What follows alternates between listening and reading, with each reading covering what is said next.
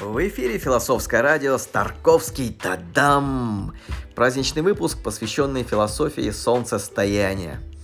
Новый, да не во всем и не везде, а стояние понятнее как-то звучит. После самой затяжной ночи всегда наступает долгожданный рассвет.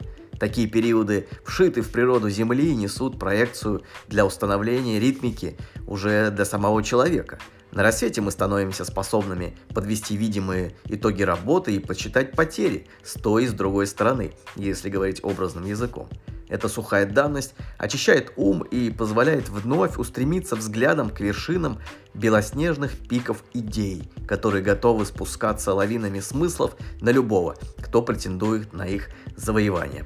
Путь философии – это восхождение именно на эти вершины – борьба с человеческими слабостями и немощами в постоянном сверхусилии для полноценной умной жизни. Таким образом, философ может знать в том числе и что его ожидает на пути. И скажу по секрету, да, это он сам. Светлых состояний в новом, мои дорогие. Все, пока-пока.